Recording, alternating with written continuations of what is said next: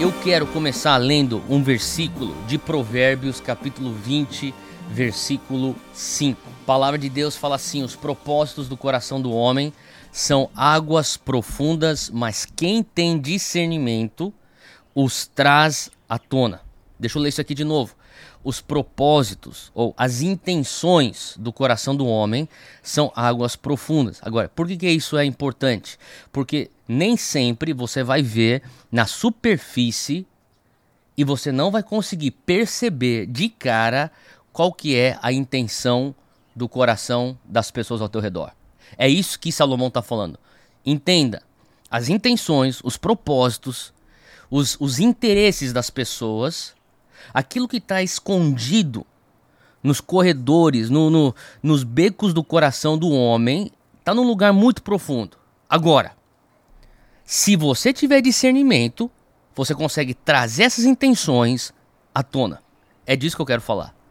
Como que você tem esse discernimento e como te ajudar a categorizar alguns relacionamentos para evitar com que você venha entrar numa relação pensando que uma pessoa tem esse interesse ou aquele interesse para descobrir que era uma coisa completamente diferente. Porque muitas vezes a maneira como você vai discernir os relacionamentos vão preparar o teu coração para a frustração ou para você conseguir sair do relacionamento ou lidar com o relacionamento de uma maneira saudável. Então hoje eu quero falar sobre essas intenções dos relacionamentos. E você, muitas vezes, se você não dá atenção a tentar ir para o lugar profundo e puxar dessas águas profundas os propósitos, as intenções do coração do homem, você vai desperdiçar energia emocional.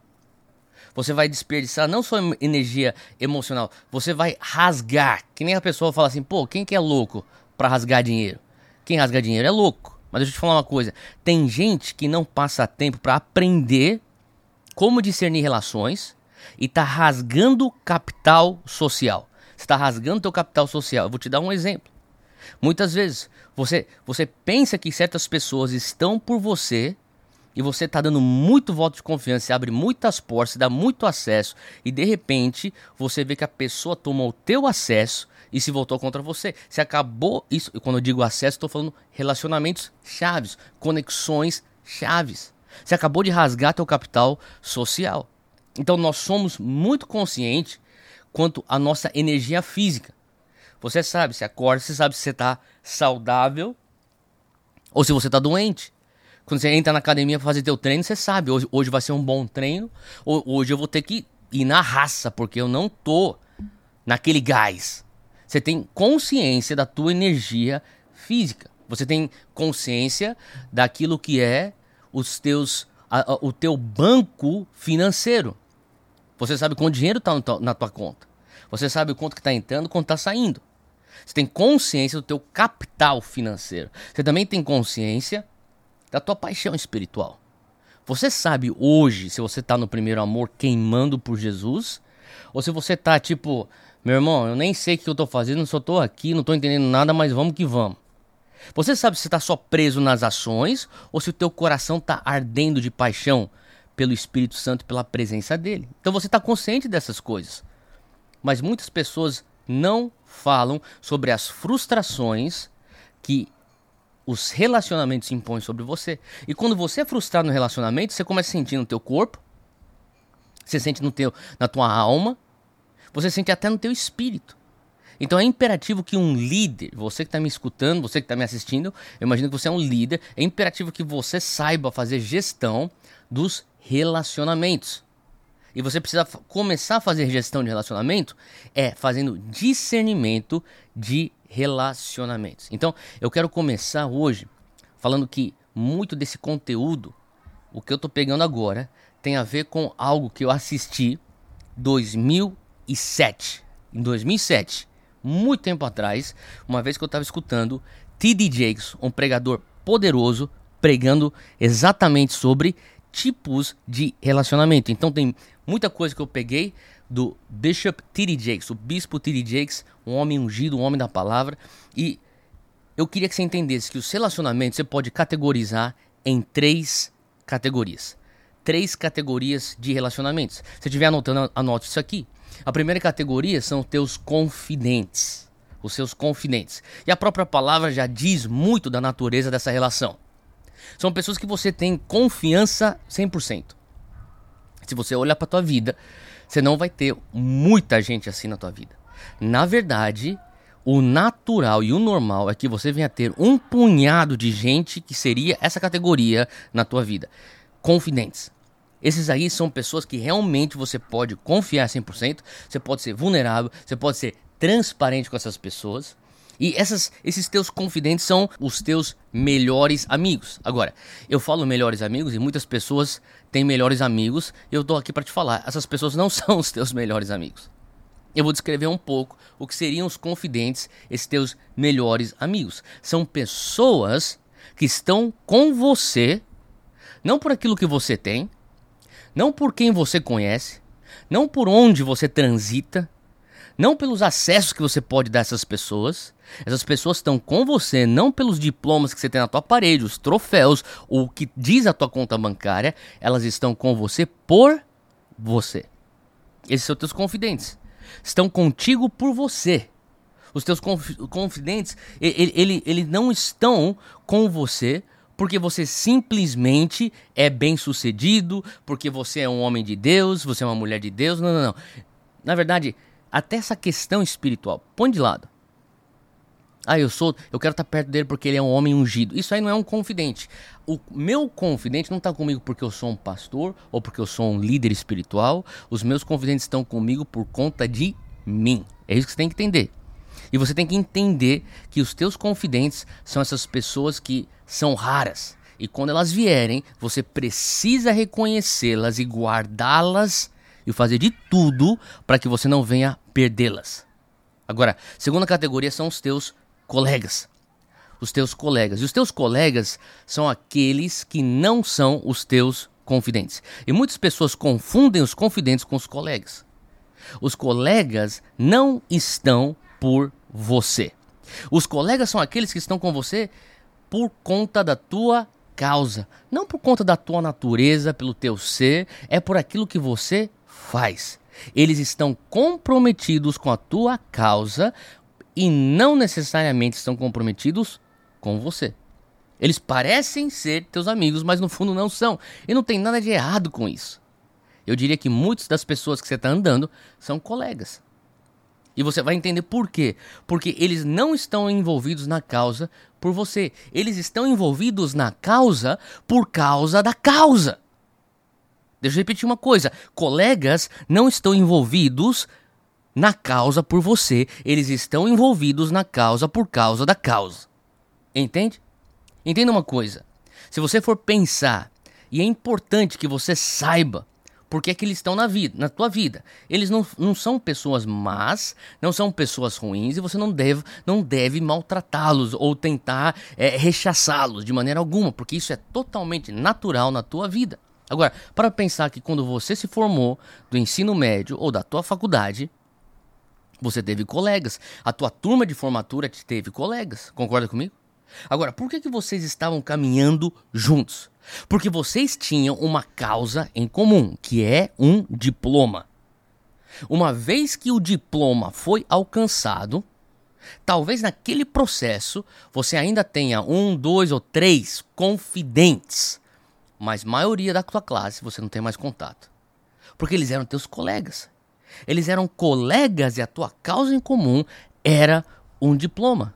E colegas estão contigo contanto que vocês estão progredindo pela mesma direção ou indo e avançando para o mesmo alvo.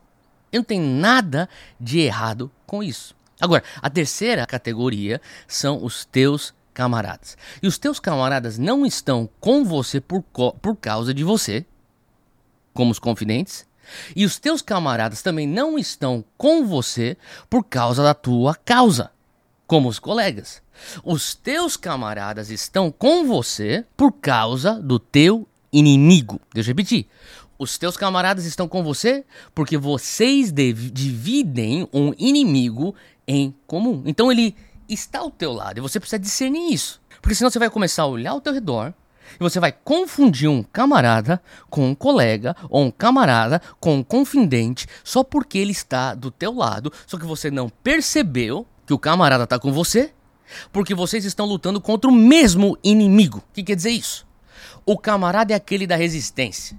É o cara que está junto com você porque está resistindo o mesmo inimigo que é E talvez existe tanto ódio contra esse um inimigo em comum que mesmo ele tendo diferenças com você, ele põe isso de lado porque ele quer se juntar para derrotar aquele inimigo. Então é totalmente natural que uma vez que o inimigo é derrotado, cada um segue para o seu lado. Agora, se você for parar para pensar, Jesus teve essa situação diante dele quando ele estava aqui no seu ministério público. E no seu ministério público você tinha os saduceus e você tinha os fariseus. E eles compunham aquilo que nós conhecemos como um sinédrio. Só que eles eram como se fossem partidos ou, ou, ou blocos opositores. Eles se odiavam. Mas sabe de uma coisa? Mais do que um ódio que eles tinham um com o outro, os saduceus com os fariseus e os fariseus com os saduceus, eles tinham um ódio maior para com Jesus Cristo. E porque eles odiavam tanto Jesus Cristo, eles falaram: sabe de uma coisa? Vamos nos unir para derrubar e derrotar Jesus Cristo. Então, da mesma maneira, eles eram camaradas. Eles estão com você na resistência. E é possível que você venha ter um inimigo que você odeia tanto que você vai aturar as diferenças com as pessoas ao teu redor, porque afinal de contas, o ódio para derrotar um inimigo é maior do que as diferenças. Agora, é muito importante que você entenda uma coisa. Uma vez que você sabe quem são os teus confidentes, uma vez que você sabe quem são os teus colegas, uma vez que você sabe quem são os teus camaradas, entenda que o que mantém os teus confidentes perto de você e com uma relação saudável não é você mostrar para eles aquilo que não os atraiu primeiramente. Deixa eu repetir. Muitas vezes as pessoas, quando elas não discernem quem são os confidentes e quem são os colegas, elas usam aquilo que dá certo com os colegas para tentar manter a relação viva com os confidentes. E muitas vezes você vai para a pessoa que está com você por causa de você e não por aquilo que você fez, e você fala: Veja esse sucesso que eu alcancei. E deixa eu te falar uma coisa: os confidentes, eles talvez até vão se alegrar com você porque eles são confidentes e são seus amigos, mas eles não estão com você pelo teu sucesso. O que eles querem para manter a relação viva nada mais é do que você ser você. Dê aos teus confidentes você. Dê aos teus melhores amigos você com suas fraquezas, você com suas vulnerabilidades, você com seus medos, você com suas dúvidas. Faz sentido? Porque confidentes são aqueles que estão com você por você. Independente se você está bem, se você está falido, se você está na cadeia, se você está divorciado, se você acabou de terminar com teu namorado, se você acabou de ter uma tragédia, você enfermo, você saudável, eles estão com você por você. Você não precisa pôr tua maquiagem para ver o teu confidente. Você não precisa se vestir bem para ver o teu confidente, porque os confidentes estão com você por você. Agora, uma vez que você começa a tentar expor para os teus confidentes algo que é o que você está acostumado a fazer aos teus colegas, os teus confidentes vão falar: Ei, você mudou, cara. Ô amiga, você não era assim. Eu tenho saudade daquela época onde as coisas eram simplesmente autênticas, reais. O que, que essa pessoa está falando? Eu sempre estive na relação por você, volta a ser você. Eu não preciso ter as tuas conquistas, os teus troféus, nas primeiras quatro, cinco frases, quando nós voltamos a nos falar. Faz sentido? Então, quando você como que você vai manter essa, essa, essa relação viva? Entendendo que essas pessoas estão comprometidas com você e não com os teus sucessos. Então você pode ser vulnerável com essas pessoas. Agora, os teus colegas, os teus colegas estão contigo contanto que você está progredindo, lembra que eu disse? Para a mesma direção. Então entenda que o compromisso dos seus colegas não é com você, é com a causa. E se porventura você não for a melhor opção para ajudá-los a chegarem no objetivo que vocês têm em comum ou a cumprirem a causa que vocês têm em comum, entenda uma coisa. Eles vão te deixar e vão achar uma outra alternativa porque eles descobriram uma outra rota. E é totalmente normal. E você tem que estar em paz com essa possibilidade e essa probabilidade. Porque se você começar a se amargurar toda hora que um colega for embora, um, você não entendeu quem são confidentes e quem são colegas, e você vai despender muita energia emocional e você não vai conseguir chegar no teu destino final. Então é importante que você entenda quem são teus confidentes. Entenda que Davi, ele entendeu. Jonatas é o meu confidente. Jonatas não é o meu colega. Os guerreiros de Davi estavam comprometidos com eles, mas eu te garanto que o exército de Davi não foi o mesmo exército que começou com ele que terminou com ele. Pessoas entraram e saíram da vida dele, mas Jonatas era algo especial e diferente. Então, a diferença entre esses confidentes e os colegas, anota isso, é a motivação. Eles fazem praticamente a mesma coisa, mas por razões diferentes. Eles vão se comportar muito parecidamente, mas com intenções diferentes. E eu creio que é justamente nessa confusão entre confidentes e colegas que maior parte das frustrações estão acontecendo. Então, um está contigo, entenda isso, discirna isso. Um vai estar contigo, mesmo quando a coisa não está deslanchando, mesmo quando tua, tua startup não está explodindo, quando tua empresa não está lucrando, quando o teu casamento não está frutífero, quando o teu ministério não está crescendo. Um vai estar com você independente, porque ele está com você por você. Agora, o outro está contigo até achar um outro caminho mais eficiente à missão. E não tem problema. Como pastor, eu já experimentei isso.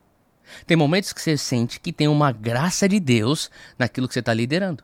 E pessoas estão chegando. Pastor, essa igreja é uma bênção. Eu entendi. Pessoas estão comigo porque nós temos a causa em comum de, através da igreja, expandir o reino de Deus. Agora, o momento que o vento do Espírito soprá-los para algum outro lugar, eu entendo que é totalmente natural alguns irem, porque eles vão discernir um outro, uma outra rota melhor para eles cumprirem a missão de expandir o reino de Deus. E se eu não protejo meu coração, eu vou ficar frustrado a cada momento que um membro sai da minha igreja. Faz sentido? Então é importante você saber trabalhar com as pessoas que vêm e também saber trabalhar com as pessoas que vão, porque a verdade é que o teu círculo social que você tem hoje. Para pensar no teu círculo social, talvez as 10 pessoas com quem você mais conversa, talvez as 20 pessoas que você mais conversa. Aumenta um pouco mais essa lista. 30 pessoas com quem você tem mais contato social. Deixa eu te falar uma coisa. A minoria da minoria daqueles são teus confidentes. A maioria são colegas. Você pode pensar e não e falar, cara, eu não sinto assim. Eu sinto que todos vão ficar comigo. A história não mostra isso. Então eu estou falando aqui apenas aquilo que a probabilidade daquilo que acontece na história nos mostra. E a maior parte das pessoas que não vieram, uma coisa como líder, a maior parte das pessoas não vieram para ficar. Você que é líder. A maior parte das pessoas vieram para saírem. E eu abracei isso, e eu fiz paz com isso. E quando você faz paz com isso, você entende, ela veio para receber algo, mas daqui a pouco ela vai. O daqui a pouco pode ser um ano, o daqui a pouco pode ser uma década, o daqui a pouco pode ser talvez uma semana. Mas eu entendo que a maior parte das pessoas não vieram para ficar, vieram para receber algo que eu tenho para dar e depois elas vão. E a maior parte das pessoas tem que entender que isso é a vida e a realidade. A gente não aceita isso porque a maior parte das pessoas são extremamente emocionais, especialmente nós brasileiros. E por isso, quanto antes você entender isso, mais fácil será para você liderar com mais leveza, com mais eficiência, você conseguir tocar a tua vida com, com um coração mais curado, sarado, sem carregar tanta raiz de amargura. E não se ofenda com os colegas que vão. Entenda que você precisa se desenvolver como um líder 360. Você vai ter que discernir os relacionamentos. Você vai ter que saber lidar com esse trânsito na tua órbita. Eu lembro quando eu comecei o Dunamis e, e tinham muitos jovens começando a chegar, era uma coisa nova. A unção de Deus estava lá. E toda vez que você vê a unção e a graça de Deus num lugar, você vai atrair trânsito. Nem todo trânsito é bom. Eu lembro que eu tive um líder mais experiente que ele veio e me deu um conselho. Ele falou: Theo, saiba fazer gestão do trânsito na tua órbita. Se, se, tem algumas pessoas que estão me assistindo aqui que você é, é uma pessoa dotada por Deus. Você tem a mão de Deus na tua vida. Você tem uma graça de Deus sobre você. E você sabe que eu estou te falando, porque eu vou te dar um exemplo. Quando você entra em qualquer ambiente, você começa a atrair uma órbita. Tem uma órbita ao teu redor. Tem um trânsito acontecendo ao teu redor. Deixa eu te falar uma coisa. Eu já vi muitos líderes extremamente ungidos, agraciados, com aquele que a mais, com aquela coisa diferente, com aquele fator X. Só que elas atraem pessoas, mas na velocidade que atraem pessoas, elas também se machucam porque não conseguem discernir os relacionamentos. Então todo líder deve discernir por que é que pessoas estão com você. Você precisa perguntar isso. Por que, que essas 30 pessoas estão comigo? Você está fazendo churrasco na tua casa, você tem 50 pessoas lá. Por que, que essas 50 pessoas estão aqui? Você fez uma festa de aniversário para o teu filho, você fez uma festa de aniversário para tua esposa. Se organizou para todo mundo vir para tua casa para assistir um jogo de futebol. Pergunte, por que, que essas pessoas estão aqui? Não para você carregar um, uma ira no teu coração e, e maltratar pessoas de maneira alguma, mas você tem que estar consciente e discernindo constantemente. Entenda por que pessoas estão com você, porque se você entender por que as pessoas estão com você, você entenderá quando as pessoas forem embora. E você vai saber tratar isso com maturidade, você vai aprender a ser alegre quando as pessoas se achegam e você vai preservar a tua alegria quando as pessoas se vão. E você vai começar a entender, tem coisas que, muito infelizmente, o Senhor está tirando e você não consegue focar naquilo que Deus está trazendo, porque o teu coração ainda está amargurado com aquilo que foi embora. Então seja grato por aquilo que Deus está trazendo e descanse com aquilo que Deus está levando. Essa é a minha dica para você de liderança. Deus te abençoe. Espero que isso tenha te ajudado.